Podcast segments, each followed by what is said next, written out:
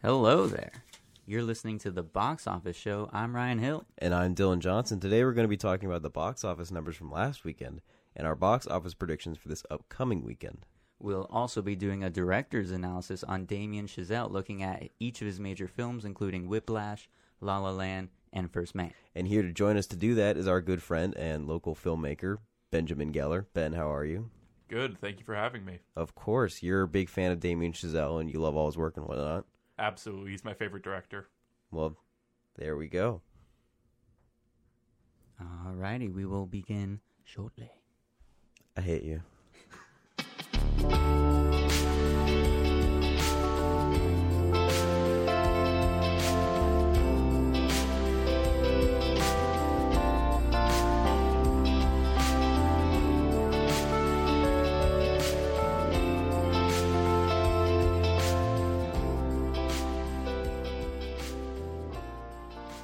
Okay, we're going to start off with some news, some breaking news.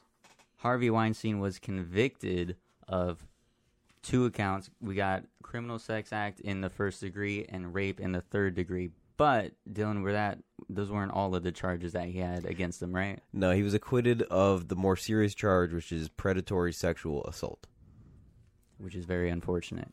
Um, because more than since October 2017, more than 80 women have come forward with their stories of sexual abuse at his hands. And unfortunately, the case really only came down to two women who their cases were brought forward and he was charged criminally for them. But of course, the damage that he caused was far more than just those two women. Now, this is the charges he's been charged with that will lead to a minimum jail time of five years and a maximum jail time of 25 years, which we're pushing for. And this is also, this is just the case that's in New York. This was tried in New York. And then he's also got a, a case waiting for him in LA. So there could be more charges coming his way. That is true. And he's also, there's been a lot of stuff in the news recently about he's having chest pains and heart palpitations. They released a little snippet of him coming into the courtroom the other day when they, uh, when the jury finally had finished deliberation. And they were asking him if his back was okay because apparently that's been a big thing going on with them. Hmm. Um, so that's just another angle to this case that has developed recently. So I mean, it's very crazy and interesting to look at, but at least we've gotten some amount of justice for what that man had done. Absolutely. And if he does truly have heart conditions and, I mean, minimum jail time of five years, maximum of 25 years. Exactly, which is why Yeah. the predatory uh, sexual assault, if that had also, if he had been um, convicted of that, he would have gone to jail. I think for essentially the rest of his life, because the minimum amount of years would have gone up, and then Well, with heart problems and this jail time, it could be the rest of his life, that is true. which would mean guaranteed he probably he wouldn't be hurting any more women, which is Here's hoping. yeah. definitely. So let's hope that that continues. Him getting in jail. Yes. and put away. Mhm. But in different news, another kind of breaking news, uh, Mission Impossible 7 has had to halt their production in Venice, Italy because of coronavirus concerns. So that's another major issue that is going on in the world, but also has direct impacts on the film business. Uh, and so I thought that was an interesting thing to bring up as well. I'm excited for Mission Impossible 7. Yeah, let's hope it's coming out July 2021. 23rd. Yeah. So it's coming out. I mean, soon. Fallout's fantastic, so. It was, yeah, and wasn't because they they're making two more mm-hmm. because that's seven, and At I think they're also filming eight back to back. They're doing one of those sort of things. That's cool. So yeah, so we got them coming. Yay. All right, and Jurassic World 3 is going to be titled Dominion and will be directed by Colin Trevorrow once again. Which, so if you're excited for that, which uh, are any of you here excited for? no. Tra- Nope, nope. Moderately. So the second one, Fallen Kingdom, that was directed by J.A. Bayona, right? Yes. not a clue. I think it was. And then the first one was Colin Trevorrow. Correct. Definitely. So he's coming back. But I also don't think he's very good. so we're just going to see how that turns out. Yeah, hopefully. I mean, there was a low bar set by Jurassic World 2, so Yeah. hopefully he will bring. I think he can do some better of it than the back. low bar that was set. So good luck. Colin. Yeah. Uh, and we have Eli Roth, who was the director of House with the Clock in Its Walls and also The Green Inferno. He is slated to direct the recently announced Borderlands movie, which can tie into our box office breakdown for this past week because video game movies, especially with Sonic the Hedgehog, they seem to be getting more traction, or at least with Detective Pikachu last year and then Sonic this year, they're more viable at the box office. So Mm. perhaps that motivated this decision to have Borderlands movie, and we might Yeah. see some more. I know we've talked about before Uncharted, the is in Uncharted. the works. Yeah. yeah, And it will be for the rest of our lives. Yeah. that is true. They've been working on that for so like a decade, Yeah. It probably won't be good. So long that Mark Wahlberg. I also don't have hopes for Borderlands. I played the games. It's it's just too crazy to be a movie concept, if you Yeah. ask me. If Borderlands tries to take itself seriously at all, it will fail as a movie. Yes, I agree. And there you go. And that leads us into talking about Sonic the Hedgehog, which uh, claimed the first spot yet again. It beat out Call of the Wild, so it grossed 26 million this past weekend. It's now at 106 million total domestic, um, and remember that's against a 95 million budget. Yep. And then worldwide, it's got 203 million, and that doesn't count for China as well because again, between the coronavirus, that just China is not a part of the box office anymore at this time. Mm. Well, I mean, if it's got long legs and it lasts out there a little longer and it gets enough of a following and enough of a, you know, return from the box office, I could see a Sonic 2 happening. Yeah, it seems. They seems. could greenlight that. and uh, Ben, who has seen it, did they set up a sequel? They absolutely set up a sequel. You can tell that they're very much hoping for one. Are All you right. hoping for one? Uh, that's a that's a good question. I I suppose it wouldn't be the worst thing. It's not the worst movie I've ever seen. I can't exactly say I'm excited for a sequel, but it should be interesting. Okay, there you go. And and the second spot was the Call of the Wild, the Harrison Ford movie with the dog, um, and that that got 24 million, so it did overperform a little bit. But of course, when you look at the budget for this thing, 109 million. It's impressive that they spent that much money on making a CGI dog and still couldn't make it look real. I know. Yeah, that's not that's Very not good. impressive. I mean, we've been talking about you know budgets and the cost to to get back into break even and then to Mhm. make a profit. There's no way this film is going to do that. No, not at all. Which is I tragic. mean, that sucks. Oh well. Now it's unfortunate that Call of the Wild did so bad, but one less hair, one like one worse. Let me start over. cut that, cut that out. Maybe I will. I probably won't cut it out. But no, you should, you should. 'Cause No, I now won't. this is too. I mean, yeah, at this point, it's gone on for too long. You're do you gonna think have it's to cut going it on out. for too long, or is it going on for so long that when we loop it back, it'll start? It, it'll it'll be Yeah. funny enough to keep it going. We'll just leave this in. but directed by Damien Chazelle. I don't know.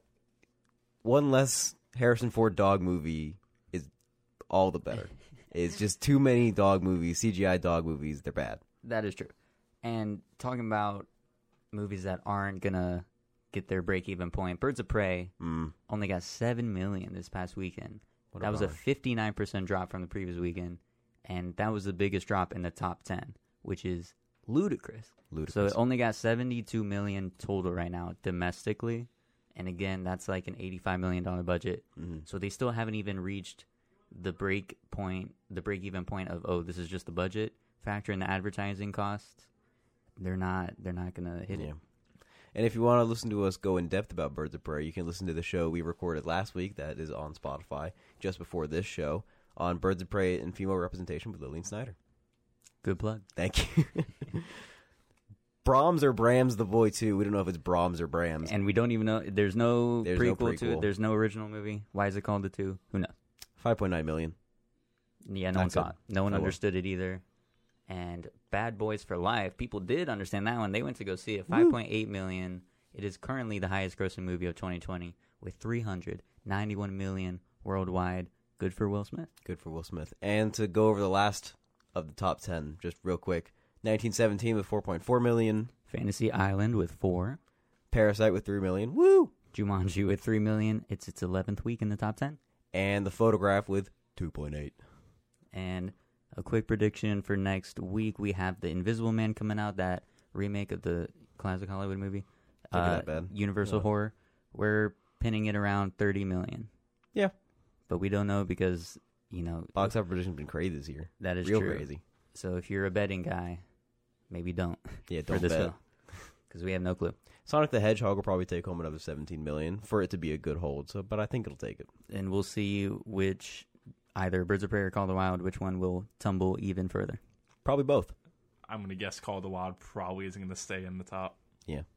Ben, Hi. it's so great to have you here. Now that we've gotten the technical aspects of the show out of the way, we can talk to you about who you are as a person.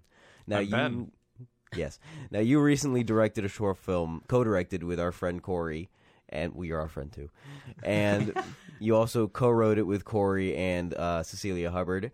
Now, what's it like directing your own short film? Is it the best experience in the world? Uh, it was incredible. This was the first major short film that I've directed uh, in college, and we were one of the 16 films shown in Campus Movie Fest at UCF out of 115 submissions, and we won the Audience Choice Award. So it blew past my expectations. Could not be happier with the result.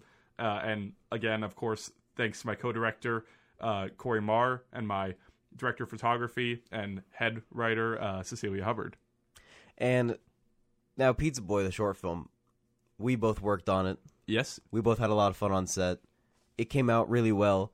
But what a lot of people don't know is this was submitted into Campus Movie Fest, which means you had oh only one week to do production and post production on this film. One week to film and edit. We had one shoot day, and then uh, Corey nonstop edited for basically the entire time. That's We- crazy. We got it done about 15 minutes before the submission deadline. That's amazing. Uh, but before that, it was weeks and weeks of pre-production and casting and writing and assembling the crew and everything. And it, I think it came out really well. And you could be expecting a lot more from uh, from Corey and I coming soon. And we can watch that on YouTube now, right? You absolutely can. You could look on the uh, Campus Movie Fest YouTube channel for Pizza Boy, or you could look up uh, Corey Marr's YouTube channel for a slightly revised version with better credits and a couple audio fixes. Everybody go watch Pizza Boy. Woo! hmm And once again, congratulations, Ben, for that amazing achievement. Congratulations. Thank you, and thank you both for working on it. Oh, Thanks for having us. Oh, so amazing. Now we're going to talk about our main topic for today, which is your favorite director, Ben, Oh, yeah. Damien Chazelle. The love of your life. Absolutely, Damien Chazelle is my favorite director. Could not be happier to talk about him. Wonderful. Now, a little bit of background on Damien Chazelle. Um, he was born in Rhode Island. His father is a computer science professor at Princeton, and his mother is a medieval history professor at the College of New Jersey, and he attended Harvard, where he graduated in 2007. So he's from a very intelligent background. He himself is very intelligent, of course. So Of course, yeah. I ben, think that how, intelligence.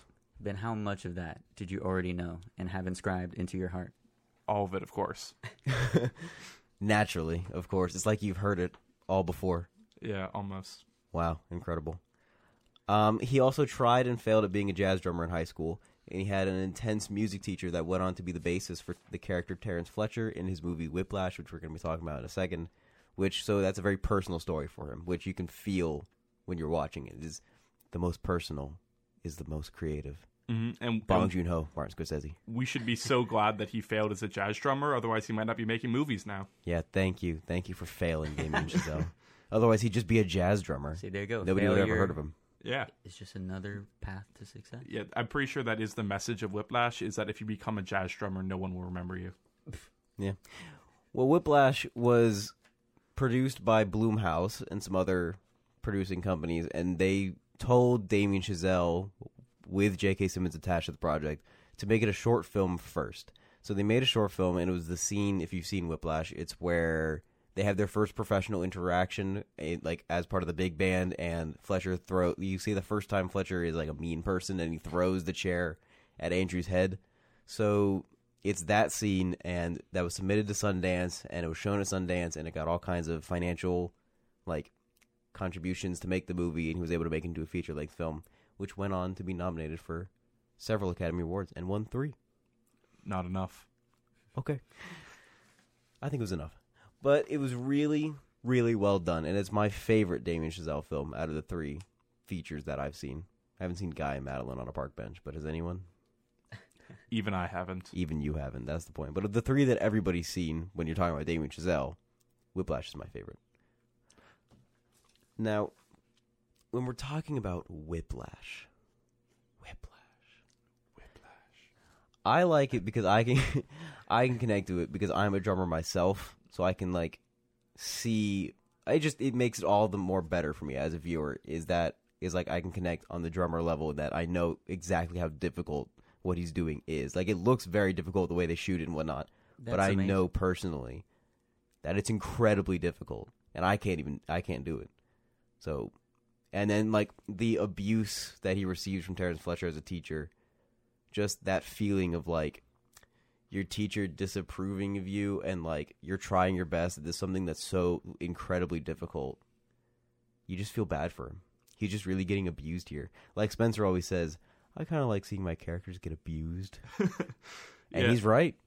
It's it's very entertaining to watch. Yeah, I've been uh, I've been doing music for twelve years, uh, and I've had my fair share of different directors, and uh, it's as sad to say as it is, the ones who who yell at us and who focus on the small parts do tend to get a better result than the ones who are nice and and uh, gentle. And like it was interesting to see that take shape in Whiplash, and it, it's such an incredible film. But is it really tough love if it's all tough and no? Okay, I never had someone quite as severe as yeah, Terrence thank Fletcher. God. Thank God no one throwing a chair at you for hitting Yeah. the wrong note in the bass, Mhm. in the back. Uh, fun fact about the the chair throwing scene. This is just something I find interesting in Damien Chazelle movies. Is that he gives a different origin story for how Charlie Parker got the name of Bird in Whiplash than in La La Land. In Whiplash, he says it was because Jo Jones threw a cymbal at his head. He dodged out of the way so quickly that they called him Bird. But in La La Land, they say he got the name Bird because he loved fried chicken so much, which is why Sebastian wanted to open up chicken on a stick. Very fascinating. Yeah.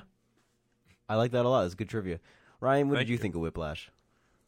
I think Whiplash is incredible. Thank you. I watched it um, in like I don't know a year after it came out. I think I caught it. It was on some sort of service that I had. I, don't, I, think, it was, on Netflix. Yeah, I think it was on Netflix for a little bit. and so I just I watched it and I don't think it's on Netflix anymore though. tragic. It's entirely engrossing. The entire film. Like we've been, you and I were talking earlier about uh, Damien Chazelle's endings, which we can get into more later, but they're absolutely fantastic. And when you can leave a film on such a high note, like the ending of Whiplash, at the very end, I mean, I was electrified. I was like, "This is amazing," and then once it ended, I was like, "Dang." I did not want it to stop. I wanted to wanted it to keep going for as long as possible. Yeah, that's something I think Damien Chazelle is especially good at. His endings in all three of his movies are arguably the best parts, and he always leaves you wanting more. You never get tired of the story. They're just completely engrossing throughout the entire film, and the ending is just the perfect crescendo. Good word. Crescendo. Thank you. You're welcome. It's Now- almost like he knows music. Oh my god. Almost. Oh my god. well, anyway, Whiplash. There's a lot of stuff that's the reason I like it is because it has a lot more deeper meanings to it than well, certainly First Man, and then a little bit more than La La Land. First Man doesn't have a lot of deep meanings, but La La Land has plenty, and Whiplash I think has just a little bit more. How dare you? The point of of First Man is that space is cool.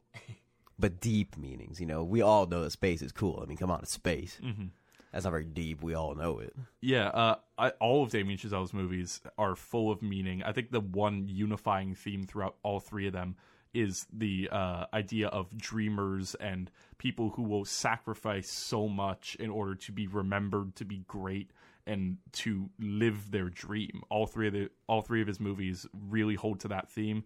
In Whiplash, Damien uh, uh, uh, Neiman uh, sacrifices Neiman. mental health for. For greatness. He sacrifices his friends, his social life. In La La Land, they sacrifice their relationship in order to be great. And in First Man, Neil is willing to sacrifice his life, the future of his family, in order to be great and to contribute and to be remembered. Now, how do you think that's interpreted through the different movies? Because I would say the ending to La La Land is certainly more positive than the end to Whiplash, in that because they sacrificed their relationship, they're now happy with where they are as people. And Whiplash, he's really like the sacrificing part is the worst part. Is he sacrificing the good parts of his life for this terrible part in his life? Which I mean, success is great and all, but is it really success if you aren't happy and you aren't in a like, like just happy in any way? Like, Yeah, I think that you can see kind of Chazelle's progression of how he feels about this through his three movies, maybe as he became great and became like a memorable figure that history will look back on. You can see his opinion kind of favors in Whiplash. It it's not a happy ending; it's a sad ending. Uh, Chazelle even talks about in interviews how after the end of Whiplash, Neiman does achieve his dream of dying drunk, broke, and full of heroin at the age of 34, but at least he's remembered. In La La Land, a lot of people think that La La Land has a happy ending. I disagree. They think that it has a sad ending. I disagree. I think it is a very happy ending. I agree. They're able to live their dreams, but they had to sacrifice their relationship and a big part of themselves. And then in First Man, there's not that much of a sacrifice. He is willing to sacrifice, but he ends up going down in history as one of the most important people and a very memorable figure that history will look back on forever. So I think you, you and he see, didn't have to sacrifice. Yeah, much. he he was willing to sacrifice, but he didn't have to. Of course, there are little sacrifices here and there, but he didn't end up losing his life, even though he was completely prepared to. And that's what you. That's what I think. Like is what happened throughout these three movies is that they sacrifice less and less and become more and more successful. So maybe the lesson here is that it's not about what you sacrifice it's about what you sacrifice it for and if it's worth that sacrifice just just because you're sacrificing things in your life doesn't mean you're going to be successful It's about what you're willing to sacrifice, not what you do sacrifice. yes that's very true that's very true good points out another point i want to bring up about whiplash is this sort of power struggle between his two father figures who's his actual father and then fletcher is these two very powerful father figures in his life and they're pulling him like kind of like a, a rope. They're like pulling him to two different ends about where he should be in his life, and he's having trouble placing himself. And it's just it's an abusive relationship and then like a loving relationship to pull it away from the abusive relationship, but he can't help himself. Yeah, you can see the dichotomy between Fletcher and his dad very early on in the film. It's a very minor detail when uh, they're watching the movie and the person is walking behind uh, uh, Neiman's dad and bumps into him his dad apologizes. He didn't do anything wrong, but he just immediately tries to avoid conflict, avoid confrontation, and apologizes. And then that is the complete polar opposite of Fletcher, who will cause conflict, cause strife, and try to work his way into Neiman's head by just doing everything he can to break him down so that he can build him back up. Yeah. It's just a really interesting film to watch this abusive relationship take hold where it's I like it because it's not an abusive relationship you're used to watching. Usually, it's mm-hmm. like a husband and wife. The husband abuses the wife. That's what you see throughout a lot of art, through a lot of movies, which is what happens most time in real life. But it's really interesting to see movies where it's an abusive relationship where you don't think there would be one, like a teacher and his student, or like in the strange thing about the Johnsons, a son abusing his father in very strange and wrong ways. If you want to learn more about that, you can listen to our director's analysis on Ari Aster, who directed the strange thing about the Johnsons. Also, go watch that. It's really crazy. You won't see you, you won't see it coming. It's really gross. Except that now you know it comes. Uh, a little bit, yeah. Just imagine being Damien Chazelle's former uh, jazz drumming director and watching this movie and be like, "Wow, is it really that bad?" I'm sure he wasn't though, because Terrence Fletcher is terrible. Like one of the, it's just so iconic how bad, like horrible person he is, and incredibly iconic, and he pushes Andrew Neiman so far that he becomes great, which J- is horrifying at the end. Is that that not only did he do this, but that it worked. J.K. Simmons as Terrence Fletcher, I think, is one of the greatest performances, not only for J.K. Simmons, but even I would say of all time. I think he is such an iconic. Uh, that is his iconic role. Like I, a lot of people will view him as J. Jonah Jameson. I will forever remember J.K. Simmons as Terrence Fletcher, and he's just absolutely incredible. He acts it perfectly. I could not even imagine anyone else in that role. Now I see him as both J. Jonah Jameson and Terrence Fletcher combined into one role. but I would say that Terrence Fletcher is probably one of the best, if not the best, supporting roles in the past decade at least. Easily, Is incredible, easily. like Just phenomenal performance right there. winning an Oscar for Best Supporting Actor does not properly convey how amazing he was. He was just absolutely incredible.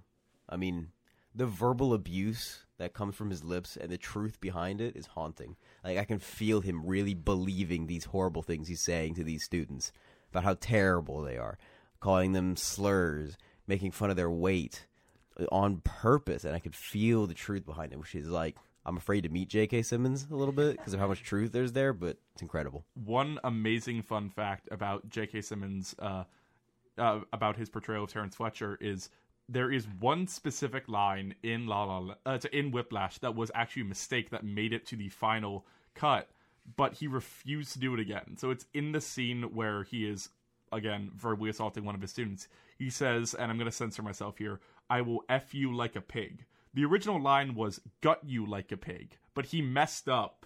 Said that line, and Damien Chazelle loved it so much that he kept it in the final cut, even though J.K. Simmons refused to do it again. So you can see they cut away from him, so you don't see him saying it, but you just hear it. That's incredible. Yeah. It just sounds so disgusting. Have you guys seen Black Mirror? Oh, love Black It's like the first yeah. episode of Black Mirror. There you go. Anyway, um, Whiplash is incredible. If you haven't seen Whiplash, go watch Whiplash. Why haven't you? It's powerful. It's like horrifying to watch. It's his most dramatic and intense movie by far, followed by First Man, followed by La La Land. I don't think La La Land's that intense, but it's just like artistic. La La Land is intense because of the emotions it makes you feel. I disagree, but it's very, it's much, it's it's his least comedic film. I Oh, would say. Yeah. Well, No, that's not true. I think First Man Man is- definitely least comedic. Because yeah, First Man is his Whiplash- least comedic because there's no way that there could be any comedy in there. But Whiplash has such Whiplash funny is lines, hilarious. such funny It lines. is just angry La La Land. It's his least comedic toned movie. Yeah. I would say that, but it's definitely hilarious if you're watching it with a group of friends. So funny, and it's hard to watch when you're watching it alone. hmm But depending on how you want to watch it, watch it. Also, someone who I doesn't think, uh, who I don't think gets enough credit in all of his movies is Justin Hurwitz, Mm-hmm. his former or his former college roommate, who has scored all three of his films, and he is just absolutely incredible. Like his scores are iconic. I think that he deserved the Oscar for best score for all three of the films. Unfortunately, I think he only got it for one. La La Land. Yeah, but it, the scores are just incredible. I don't think it was considered Whiplash because it was mostly only drums. That's true. Which that's the same reason Birdman wasn't considered as well the same year or later year. First Man Same wasn't year? even Same year. nominated for best score, and it should have won. In my I think it should have been at least nominated. It was a really good score. it was great. What won that year? Uh, Black Panther. Oh, you're right for Yep. score. It wasn't terrible. Yeah, Uh, it's not it's not bad, No. but I think it, we should have been nominated. wasn't if Beale Street Could Talk nominated that year? That's also a great score. That was really good. Anyway, now that we've talked about Whiplash, we can get to what you guys consider the pinnacle of Damien Chazelle cinema. Oh, I did not say that. No, I think that La La Land and Whiplash are completely equal in quality. It just Really? depends on what you're in the mood for at that given time. I, I could not possibly put one above the other. Well, seeing as only you've seen those two, Ryan, which do you like more? I think I like La La Land more, but I, do agree that. with Ben that they're on such an equal level. But depending on the mood you want, they're both just. I like Whiplash more, but incredible. La La Land is still absolutely incredible. See. I thought it was interesting that you said Whiplash had deeper meanings and deeper themes than La La Land, because for me, one of the highlights of La La Land is the core themes that it speaks on, I don't think La La Land cut as deep as Whiplash did. which is interesting. La La Land wasn't nearly as subtle and it wasn't nearly as personal for Really? Damien Chazelle. Well, for Damien Chazelle, but I'm talking about you, Dylan. Well, the What personal is the mo- most personal is the most creative. Bong Joon Ho, Martin Scorsese. So You can't just throw him in there to say, just to have Bong Joon Ho get mentioned. I relate more to Whiplash because I've never gone through like a serious breakup like as showed in La La Land. I've never been like heartbroken like that, but I can I can empathize with it at the very least. Way to flex, Dylan. Thank you. But anyway, what was I gonna say? I flexed too hard. I don't remember what I was gonna say. So La La Land. Uh, this is my first Damien Chazelle movie. I saw this before I saw Whiplash, and I was immediately blown away. I, I saw it after the Oscar nominations had come out, where I'd heard, oh, it's the best movie of the year, it's incredible, but before the Oscars actually happened. So in between that time, I saw it. I was expecting, like, I like musicals. I thought it was going to be good. I was completely blown away. Immediately shot to my favorite movie at the time, and that is uh, La La Land. Set me down on a path of watching a lot of classic musicals and watching Whiplash and getting really invested in Damien Chazelle. La La Land is a also an incredibly personal movie for me because I've shown it on like three different first dates. so I I, I have a special connection to La La Land. Good flex, Ben. Yeah, thanks. There you go. Um, La La Land is it, it's absolutely incredible. Uh, the cinematography is uh, by far, I think, the best in all three of the movies. The acting, the acting is stellar. I a lot of people don't like um, uh, Ryan Gosling as Sebastian. I completely disagree. I think he's incredible.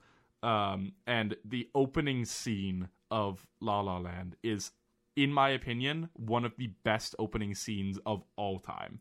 The movie starts and ends on its two best scenes. Have you seen The Host by Bong Joon Ho? I have not seen The Host by Bong Joon Ho. I just recently watched it. One of the best openings of all time. Just you mentioned openings, incredible, just shocking and intense. Very good. Go watch The Host if you haven't watched The Host by Bong Joon Ho. I'm also a sucker for one shots, and I mm. know technically the opening scene was not a one shot. There were three different shots, but it was filmed to look like a one shot. It is just mind blowing, and then the amount of production that went into closing down a full like strip of freeway in Hollywood is mind blowing. That's massive, yeah. Yeah, I've become more and more skeptical of my love to one shots as the years go by because it seems like, you know, Birdman struck gold and everyone's starting to like follow it and all that. And so I'm very skeptical when I'm like here like, ooh, this scene is a one shot or this short film is a one shot. Because a lot of times it's there's not a lot of deeper meaning to the one shot. Birdman had that deeper meaning and I think I don't think 1917 had much of a deeper meaning to the purpose of the one shot No, other than 19 the fact that it looked beautiful. yeah. 1917's uh, meaning for their one shot was, "Hey, look, what if we made an entire movie look like a one shot?" Yeah, and I didn't like that until I watched it because it was just so beautiful that it like and blew me away so much that I didn't care that there was no super deep meaning to it. Okay, in defense of 1917, the reason why they say they did it as a one shot is because they wanted you to feel the actual Yeah, time and yeah. the pressure of being in in the war. But Yeah. back to La La Land, um, Yeah. I think that the the deeper meaning behind doing uh, a lot of the, all of their mu- most of their musical numbers as a one shot or at least as a very long shot is because they were trying to emulate that classic Yeah. Hollywood style that you see in movies like Singing in the Rain, which we're probably going to be talking about a lot when talking about Yeah. La La Land. They it helped capture that classic Hollywood style. That's why I like that opening scene so much as a oneer, as compared to like some other oneers I've seen. But I try to be more skeptical when it comes to it, not just like it because it's a oneer, but it does have that deeper meaning, which makes it so much better. Mm-hmm. So I'm glad that it was a oneer, and most of the musical numbers are oneer in this movie because it emulates that classic Hollywood. style. Even the the musical numbers that aren't oneers, like in um uh the second musical number, um Someone in the crowd. yeah, someone in the crowd, uh they it's a series of very long shots, so you're still getting that uh that oneer style, even though they can't actually have it be a oneer because they change location so much and they want to show the passage of time. it's also to jump away from the oneer idea. I just recently thought about this in my head space right now. Just recently, just now. La La Land is a very unusual musical in that there's not actually that much singing in it compared to dialogue. No, it it it's not like some other movies where Mm. uh like this is always the example that I use, like Greatest Showman, where there is n- pretty much no dialogue or the dialogue is insubstantial and the entire story is told through music. Mm-hmm. La La Land is first and foremost a great story and a great movie where the music comes second. They just integrate it so flawlessly and the music is so good that it makes that. the film incredible. Yeah, I can feel that. And I kind of like that about the movie because Ryan Gosling's not that great of a singer. He's not terrible, but I mean, it's supposed to be realistic. And I appreciate Yeah. that representation as a person who's not good at singing. I appreciate that. they weren't looking for the best singers. They Thank were God. looking for people who could be real. Which is good. I like it. Mhm. It works. And don't get me wrong, Emma Stone is a great singer. Ryan Gosling, not bad, not Mm-hmm. as good though. I like the singing and all, and I like the musicals, but I think the best part is the dance parts of Oh, the songs, the dance numbers. Yeah, and Ryan That's the best part. Ryan Gosling learned how to play piano for La La Land. He did Yeah. all of his own piano, all of his own stunts. It did look very good, yeah. And the dancing's incredible. Oh, it's so good. And they uh Damien Chazelle does this thing where he carries over actors from one movie to another. Mm-hmm. J.K. Simmons, again, great, great supporting actor. We started snapping at the Yeah. end. It was, it was great. And then uh, Ryan Gosling went from this into First Man, and now Emma Stone is going to be in his next movie, Babylon. Babylon. So, Ryan, what themes do you detect in La La Land? Would you like to go in depth about that? I'm so glad you asked because now we can talk about the ending. We mentioned Whiplash's Mhm. ending, and now we're going to talk about La La Land's ending, which I think is certainly one of the best endings of all time to a film.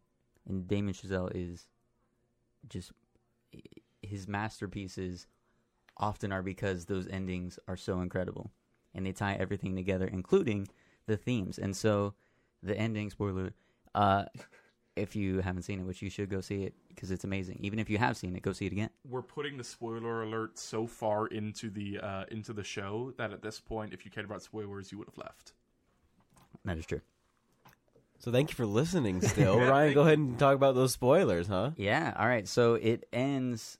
They break up to pursue their careers, and then it's five years later. We have uh, Mia. She has a family now. She has a husband, has a kid, and they're going for a night out. And they go to a jazz club. Also, she's an incredibly successful actress at this point. That is true. Kind of the most important part. Probably the most important part. Correct. She is successful, and they're going to a jazz club. It happens to be Sebastian's name, Sebs, which is the name. Was it the name or logo or something? But Mia like did that. It yeah, was- he, he originally wanted it to be called Chicken on a Stick on uh, a Stick. after uh, Charlie Parker, but then Mia was like, "Well, nobody's gonna want to go to Chicken on a Stick. You should call it Sebs." And he's like, "No, I'm gonna call it Chicken on a Stick." And then, oh, he called it Sebs.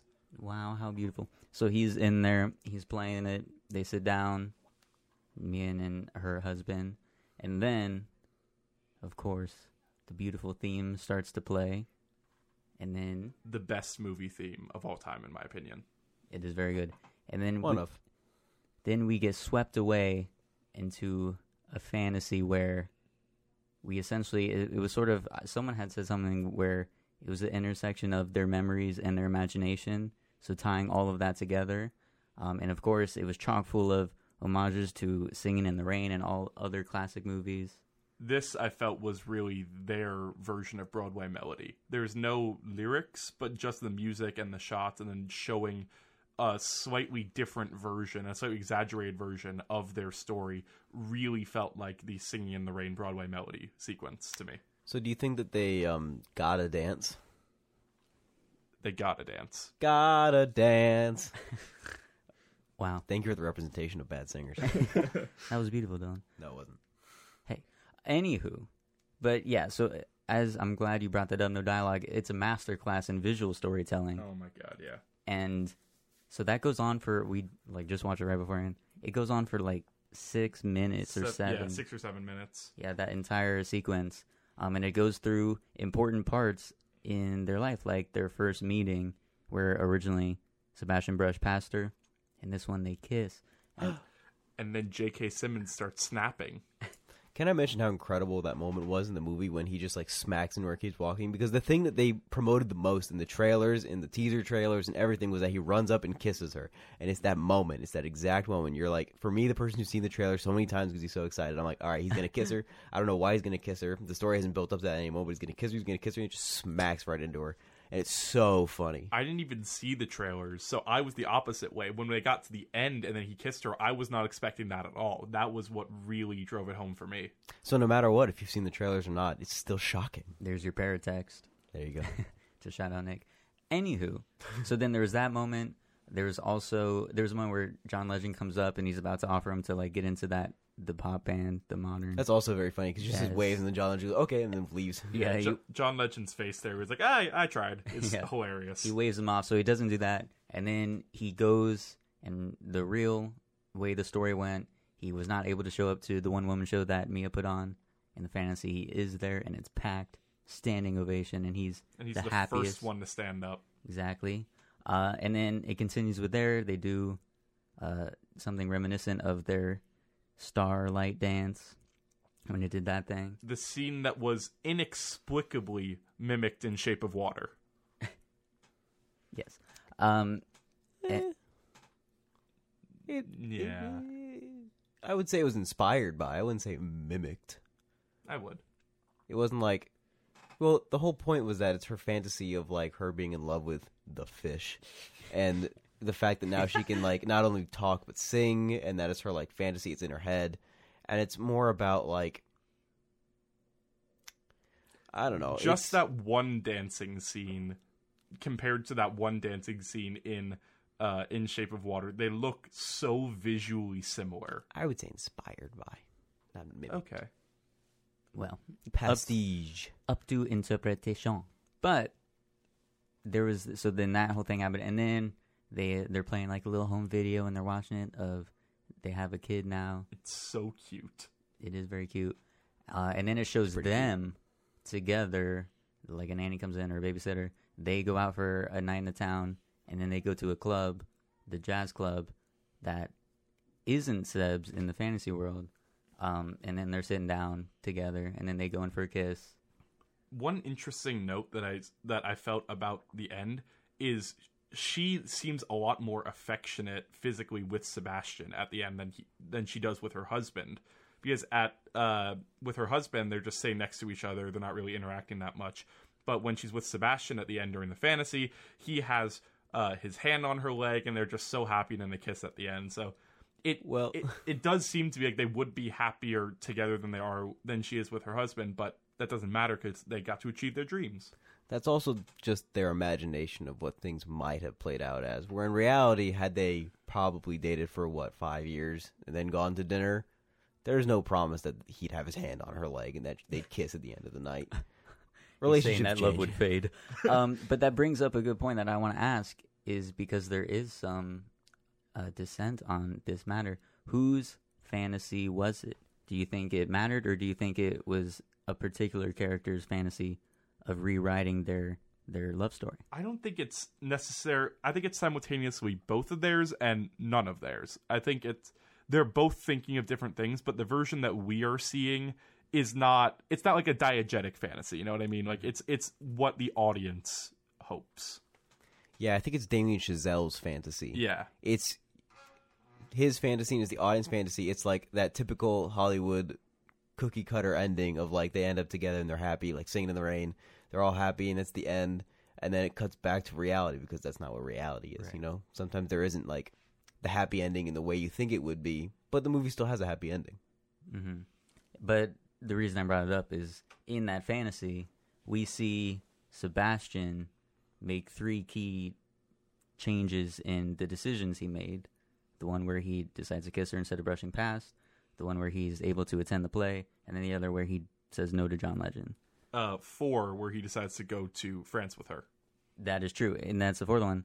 Um, and so he doesn't end up in that fantasy getting his club or accomplishing his dreams, whereas uh, Mia did still become an actress in Moves to Paris, of course. I think that is open to interpretation. You could argue that he did end up getting his own club in France because you do see him performing there. That might not necessarily be his, but he still does achieve his dream. I thought in in in the fantasy. So, would you argue that the fantasy is showing what would happen if only one of them gave up their dream and not both? Like, like if only one of them gave up their dream instead of both of them giving up their relationship. I don't think either of them gave up their dream in the fantasy. No, No. You think he eventually got his nightclub? Yeah, Yeah. I think he did. It maybe not necessarily in L.A., but at the very least in France. So, do you think it's showing you that this ending, the reality ending of it, isn't a true all ending to all relationships? You can have it all. You can have a relationship and follow your dreams, but it's just so much harder. I don't think so. I think it's the opposite way. We we saw in the fantasy they both maintain their relationship and they both get their dream. But I think he was showing that in the fantasy because that's not necessarily practical. You do have to make sacrifices in order to be great, which I think is the theme of all of his movies. Hmm. Right. That's interesting. Yeah, I didn't because my interpretation of it was that it's sort of Sebastian's fantasy of what happens, and there are a lot of people who think it's like Mia's idolization. Like I was talking with Ryan Mayers about it the other night, and he was saying, "Oh yeah, when Mia's fantasy at the end when that happens," um, and I think it's interesting in either way because if it were Mia's fantasy, and let's say because my interpretation, I don't think he did get the club, but he could possibly have gotten the club in uh, Paris. But that'd be interesting to see how she still accomplishes her dream and gets the guy at the end. Whereas if it were Sebastian's, it's a lot more remorseful in a way or melancholic because he's regretting these key decisions he made where he eventually chose to sacrifice a relationship in pursuit of his dreams, and in reality, he accomplished those dreams, but obviously he doesn't have her. And so I don't know. I think it's a very interesting theme that they both got everything they want except for each other in the end. And I was, um, and is it? Do you think there's a choice there? Do you think you have to make a sacrifice of one or the other? I don't think you have to. I think you have to be willing to. Exa- that's exactly what I was going to say. Like it's that's what we see in First Man. You have to be willing to sacrifice everything. But you don't have to. You don't have to now. if you can really if you really think about it and you really think of a way maybe you can compromise or maybe you can give a little you don't have to give it all and you can get everything you want as long as you're willing to risk it And I think the most important damien part- chazelle is an incredible gambler Yeah. the most important part about that last scene is as Mia is walking out, she turns to Sebastian and they both smile. That is what turns it from a sad ending of they didn't end up together to a happy ending of they both got to achieve their dreams and they wouldn't change it. Right. Uh, the, Damien Chazelle has said in interviews that yes, La La Land is a love story, it's not a love story about a relationship or about two people. It's a love story about people and their dreams. hmm I think uh, so. I I would contend that it's a bittersweet ending because, of course, again, they don't end up with each other, but they do get those dreams, and they still have their happiness. The smile at the end is communicating, "Hey, it's all right. We did this. Couldn't have done it without you." Which is one of when I had initially seen this film. Which Dylan, you, it was a movie night. It was at Lily's house, right? Yeah. But we were all there. Yeah. And was it your film that you brought over to show us? Yeah. Yeah. it was amazing. So thank you for for making that happen. you're welcome But the initial uh like interpretation that I took away, the core themes that I got at that time was, oh, that's so cool. You can be in love and have love, and I don't want to say like beneficial or something, but it doesn't need to last forever. But it can still be so impactful and Yeah. develop you as a person and help you grow and get closer to your dreams and whatnot. Um, and just because that relationship doesn't last forever or isn't around when you currently have accomplished the dreams doesn't make it any less special and it doesn't negate your dreams either having accomplished your dreams either. So that was one of the main things that i took away from it the first time viewing it. And i viewed it like once since i wasn't able to rewatch it recently for this but i really really really want to now and see if i still hold that same perspective if you're interested in watching La La Land currently at the time of this recording, I believe it's free to watch on Amazon Prime, but you just have to watch it with ads. And for some reason, there's inexplicably an ad in the middle of someone in the crowd. Like they get to place these ads wherever they want. It's not like every 5 minutes. And they put it in the middle of the song between when she's in the bathroom and then walking out. I don't understand it, but you should still watch it.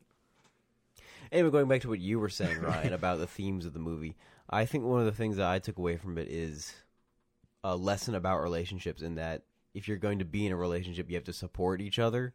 And that's a lot of what they fail to do in the middle of their relationship is supporting each other and each other's dreams. They do it in the beginning and they do it after they officially like break up. Is he's still supporting her and she's supporting him in a way by letting him support her. Is like emotionally if he didn't have that opportunity i think he'd wallow in himself. But he she let him have the opportunity to support her. And so it's it's the lesson of you have to be willing to sacrifice your dreams and you have to be willing to or not sacrifice your dreams sacrifice your relationships for your dreams and you have to be willing to support your partner when they make that choice to sacrifice is that they want to sacrifice the relationship for the dreams seb wants to do this and he can't be a part of her life for that. And Mia wants to do this and he can't be a part of or she can't be a part of his life for this part. And they're trying to follow their dreams and whatnot and they aren't supporting each other enough is they're saying why are you they're both like trying to make those sacrifices without having the conversation of I can't do this or that while still um, in a relationship where you depend on me for this and that is that they don't support each other enough which is unfortunate. And that's what leads to the demise of their relationship.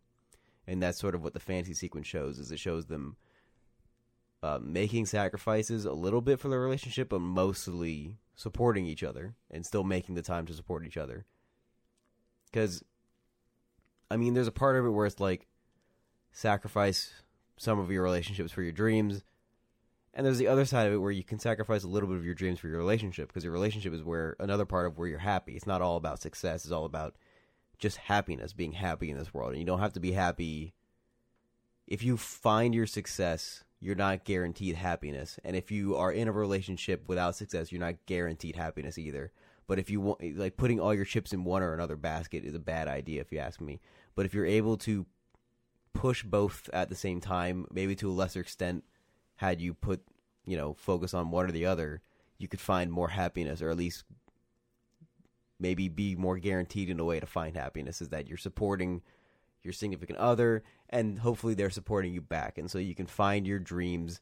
You can like achieve your dreams and still be happy in a way, and that's sort of what I took away from that final sequence. Is that like this is what should happen. It's not what always happens. It's not what you get out of most relationships. But if you really want the best relationship that you can have, this is what it is. Support, support, support. How beautiful. Absolutely. Uh, before we move on to First Man, because I do want to talk about First Man, there's just one thing that's always bothered me in La La Land that I cannot understand. I want your opinions on it. Go ahead. Uh, so there's this small piece of Sebastian's character that I noticed and appreciated. Sebastian really likes cooking. He mm-hmm. he cooks for the dinner, and then at the end, he is cooking just for himself for his own pleasure. So I think that's an interesting part of Sebastian's character that Chazelle included. Now, the part that makes me struggle with this is during the scene where they're fighting at dinner. The smoke alarm goes off. He goes over, takes something out of the oven, and I cannot, for the life of me, figure out what he was trying to make because the thing he takes out of the oven is some abomination. There's this massive thing that looks like almost a pie, but formed out of slices of white bread that was just hmm. burned. You guys have any insight on that? That could be what it was.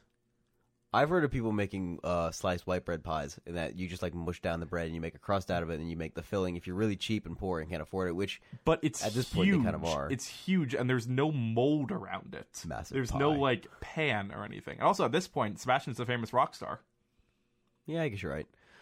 I'm gonna have to rewatch it and get back to you on that because I can't I have without done, looking. Here, let me look. I it. have done Google searches. I have like tried to look on forums, and nobody can answer this question. All right, so first When- man. On which viewing did you notice that? The third or the 14th? I believe it was around the sixth. Okay. okay. All right. So first man, I haven't seen it. I was never able to catch it, but you still very much enjoy it. You say it's the least of the Chazelle films, but what do you? What are your favorite parts about it? Yeah, so I have seen First Man. I saw it opening weekend because I was incredibly excited for it, and I have opinions. I do believe that it is certainly the worst of his three major films. That being said, it is it is still an incredible film, and I recommend anyone go see it. I believe it's available for streaming on HBO Go. Um, it is by far the least Damien Chazelle film because, first off, not about jazz, so instantly take it down a few pegs. But the thing that struck me immediately as what was very interesting to me was the cinematography and the editing. Yes, Dylan? I'm gonna cut you off real quick and say I googled it and the script says burnt apple pie. That is not an apple pie.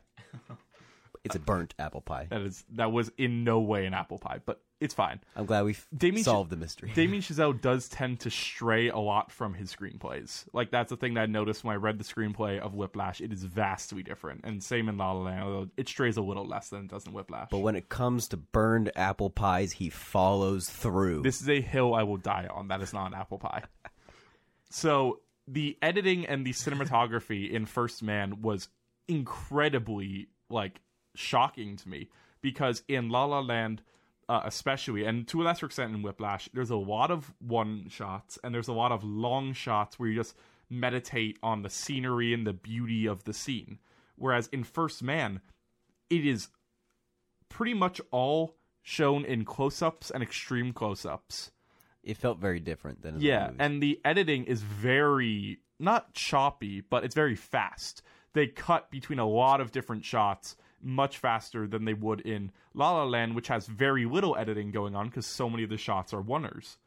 And I was I was really shocked when I saw it. Like it wasn't bad. It fit the chaotic vibe that they were going for in trying to capture how dangerous and how uh, intimidating space travel was in the early days.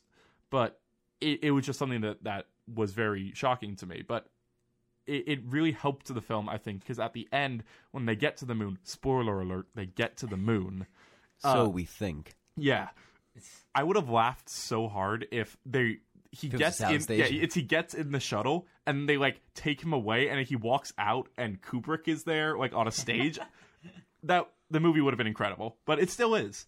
So at, when the when they get to the moon, at, and as he steps out of the capsule, the aspect ratio changes. And I saw this in theaters, so the actual like screen expanded. It was it was Yeah. really cool. That was cool. Uh, and it goes from being short and choppy and close up to these really elegant long takes and this sort of meditative long shots. And it really helped separate the uh, the scenes on the moon from the scenes on Earth. And then after he comes back, we talk a lot about, uh, we talk a lot about his endings. I think that the ending of First Man is his weakest ending because the Yeah. true ending was on the moon. When he gets back to Earth, my personal opinion is they probably should have just cut that part. They I think they should have ended ended on the it on the moon. Uh, and but the shots on Earth after he comes back are a lot more slow and meditative, and there are some longer shots. Because he's changed. Yeah, because he's changed. He's now relaxed. He's achieved his dream. I thought the movie was good. I thought the special effects were incredible, and I thought the sound design was incredible. But the story was lacking. I agree. I did Um, not. I mean, he didn't write it. Yes, this was this was the one of his three major movies that he did not write himself, and I think that should teach us a lot about Damien Chazelle. The more he does, the better. I think. Okay. I think in terms of biopics, it's better than most. I agree. I would that. agree that it's better than most. especially because it came out on the same year as Bohemian Rhapsody, Ugh, and What a that that is bad movie. that is not a good biopic.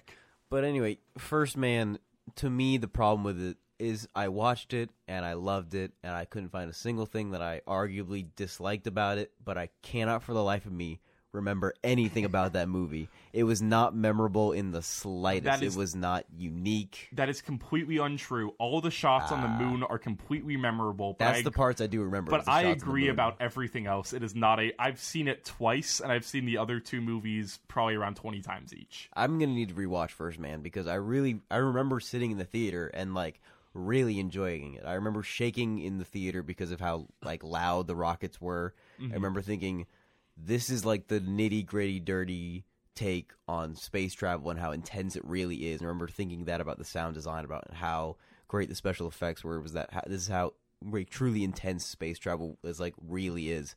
And I remember leaving the theater not remembering a single thing except for the moon. I should probably rewatch at least the first 15 minutes because during those fi- first 15 minutes, I was so just stunned by the massive departure in cinematography and editing that I'd come to expect of Damien Chazelle. But if anything, I, sh- I think that shows that he has range.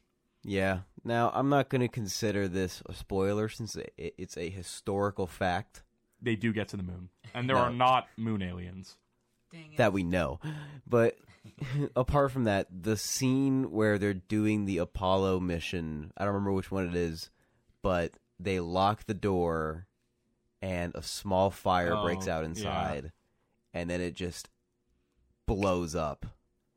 Was so well shot and so intense. And it makes me like it, it still makes me sad to think about. That's the only other part that I thought was truly memorable because of how quick it happened. Mhm. And then it's like thinking about what went wrong. Why did this go wrong? Why was it locked from the outside? Why did the fire catch? Why wouldn't they? Why was there no fire extinguishers to put out the fire? Why was their comms off? There were so many things that happened wrong that you're thinking, what if these things? I mean, it's historical, so we know these things aren't going to happen to Neil Armstrong. But as a, if this was fictional, as like a moviegoer, you're thinking, what if this happens? What if these same things happen when Neil Armstrong goes up? Our main character, our hero, our protagonist, and that was like the way he approached that was just so well done. It wasn't graphic; it was just very quick because it happened quick in real life, and it was very haunting. that's another thing that I think marks a huge turning point in the film for Ryan Gosling's character. Ryan Gosling does a great job acting. He's not the most human character. Neil Armstrong, especially after that point, seems to show a lot less emotion and a lot less sort of he's he's a lot less animated. He's a lot more solemn and a lot more serious, almost borderline sociopathic, like in terms of not feeling the emotions. And I feel like you kind of had to be to do this to like put your entire life on the line, your entire future on the line, just to try doing this to be the first man, as the title implies.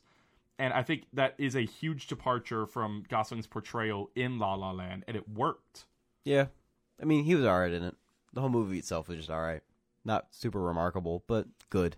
I well think, done. It was well made. I think that if you compared it to a lot of other movies, you would, uh, especially from that year, you would think it was like much better than it was. It just it You fails. say that about a lot of movies. That's true, but it fails to live up to the Damien Chazelle expectations. Yeah.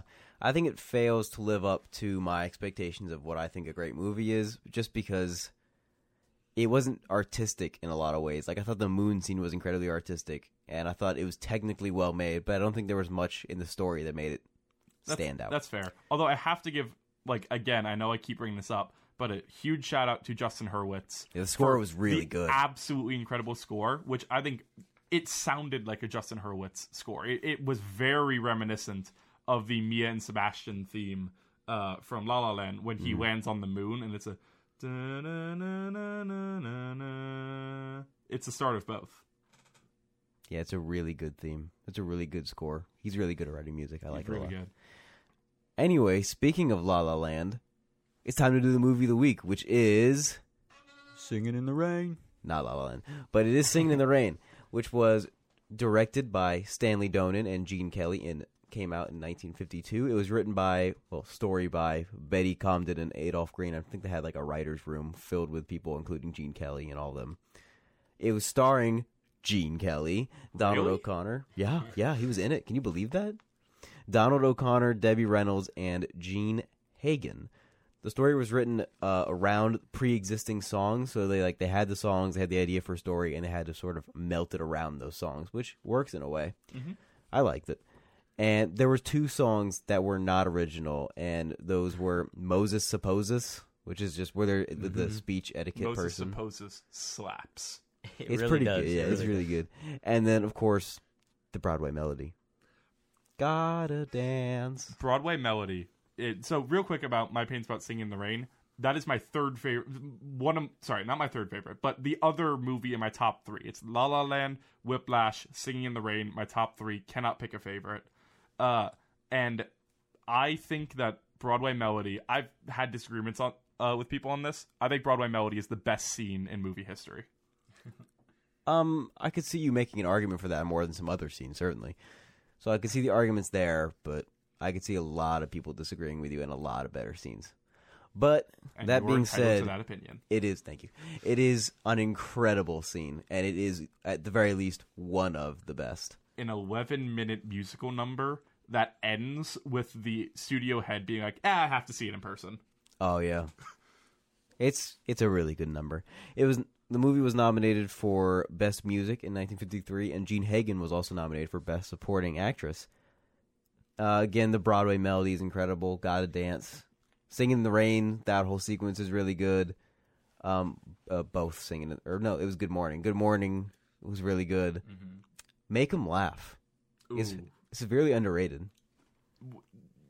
Some of the best choreography in a musical number in Gotta Dance. When he does When It- he it- runs up the walls. Donald, yeah, that's that was one of Donald O'Connor's signature moves back when he was performing live and things like that. And at this point, he's a much older man who was smoking several packs of cigarettes a day, and they asked him to do it, and they had to bank up a wall so he could make it up it. Basically, what he does is he runs towards a wall, goes up the wall by like two steps, and then does a backflip off the wall, which is incredibly difficult, especially because he's landing on concrete and he said that by the end of that day shoot, his ankles were entirely bruised, uh-huh. And then they lost the footage and had to reshoot it. That's incredible. Commitment Very to the incredible. All- Gene Kelly was sort of like domineering on the set as a director and as the choreographer, so take that with what you will. But it came out really good. Again, Donald O'Connor, going back to what we were talking about Damien Chazelle, the sacrifices you have to make to be great. bruised ankles. It all ties together. That's incredible. Yeah. There you go. Anyway, Singing in the Rain is incredible. You should all watch it. It's one of the best m- musicals ever made of all time. One of the best you love movies ever made. it. Movies ever made. Mhm. You love it, Ryan, yeah? Yeah, it's amazing. It's amazing. Like rewatching, we watched it in Bob Jones's class, of course. and I had seen it before a couple of times, but Really? yeah, but I never watching seen it, oh really? That was your first time seeing Yeah. it? Seeing, watching it again there, I just developed a much greater appreciation for it. My first experience with that movie is in the Great Movie Ride at the very end when all the cars are lined up and they have the big screen and it just gotta dance and like they like show the whole scene where he's like screaming gotta dance and it's incredible and I was like what movie is this from and I didn't watch it until two years ago but amazing movie It's phenomenal. Yeah, phenomenal one a of the best of all time top three to have been. very good Thank good you. choices good choices. They're choices all kind of similar. So I guess I have a type. All very music related. Makes Yeah. sense. Yep. you do have a type but they're at the very least they're good movies that Thank we you. we think so at the very least I appreciate your validation. Yeah. You're welcome. All right, that's all the time we have. If you would like to give your thoughts on the show or make a suggestion for the movie of the week, you can email us at theboxofficeshow at gmail.com. Our main title theme is Sundown by Joseph McDade, and the box office show is brought to you by WNSC University of Central Florida, Orlando. Our producer is James Poole, and our script editor is Lillian Snyder. And of course, thank you to our guest for today, Benjamin Geller. Ben, thank you so much for coming. Thank you for having me. of course, anytime. You're welcome back anytime you want. We would love to have you and Corey on to talk about micro budget filmmaking one day. I think that'd be a lot of fun. Mm-hmm. See, the secrets of micro budget filmmaking is win a $350 cruise gift card and then try to sell it to recoup your losses. There you go. That, that's the entire lesson. How much are you selling that for? We're going to find out. All right. Well, anyway, Have a great rest of your day. Thank you for tuning in.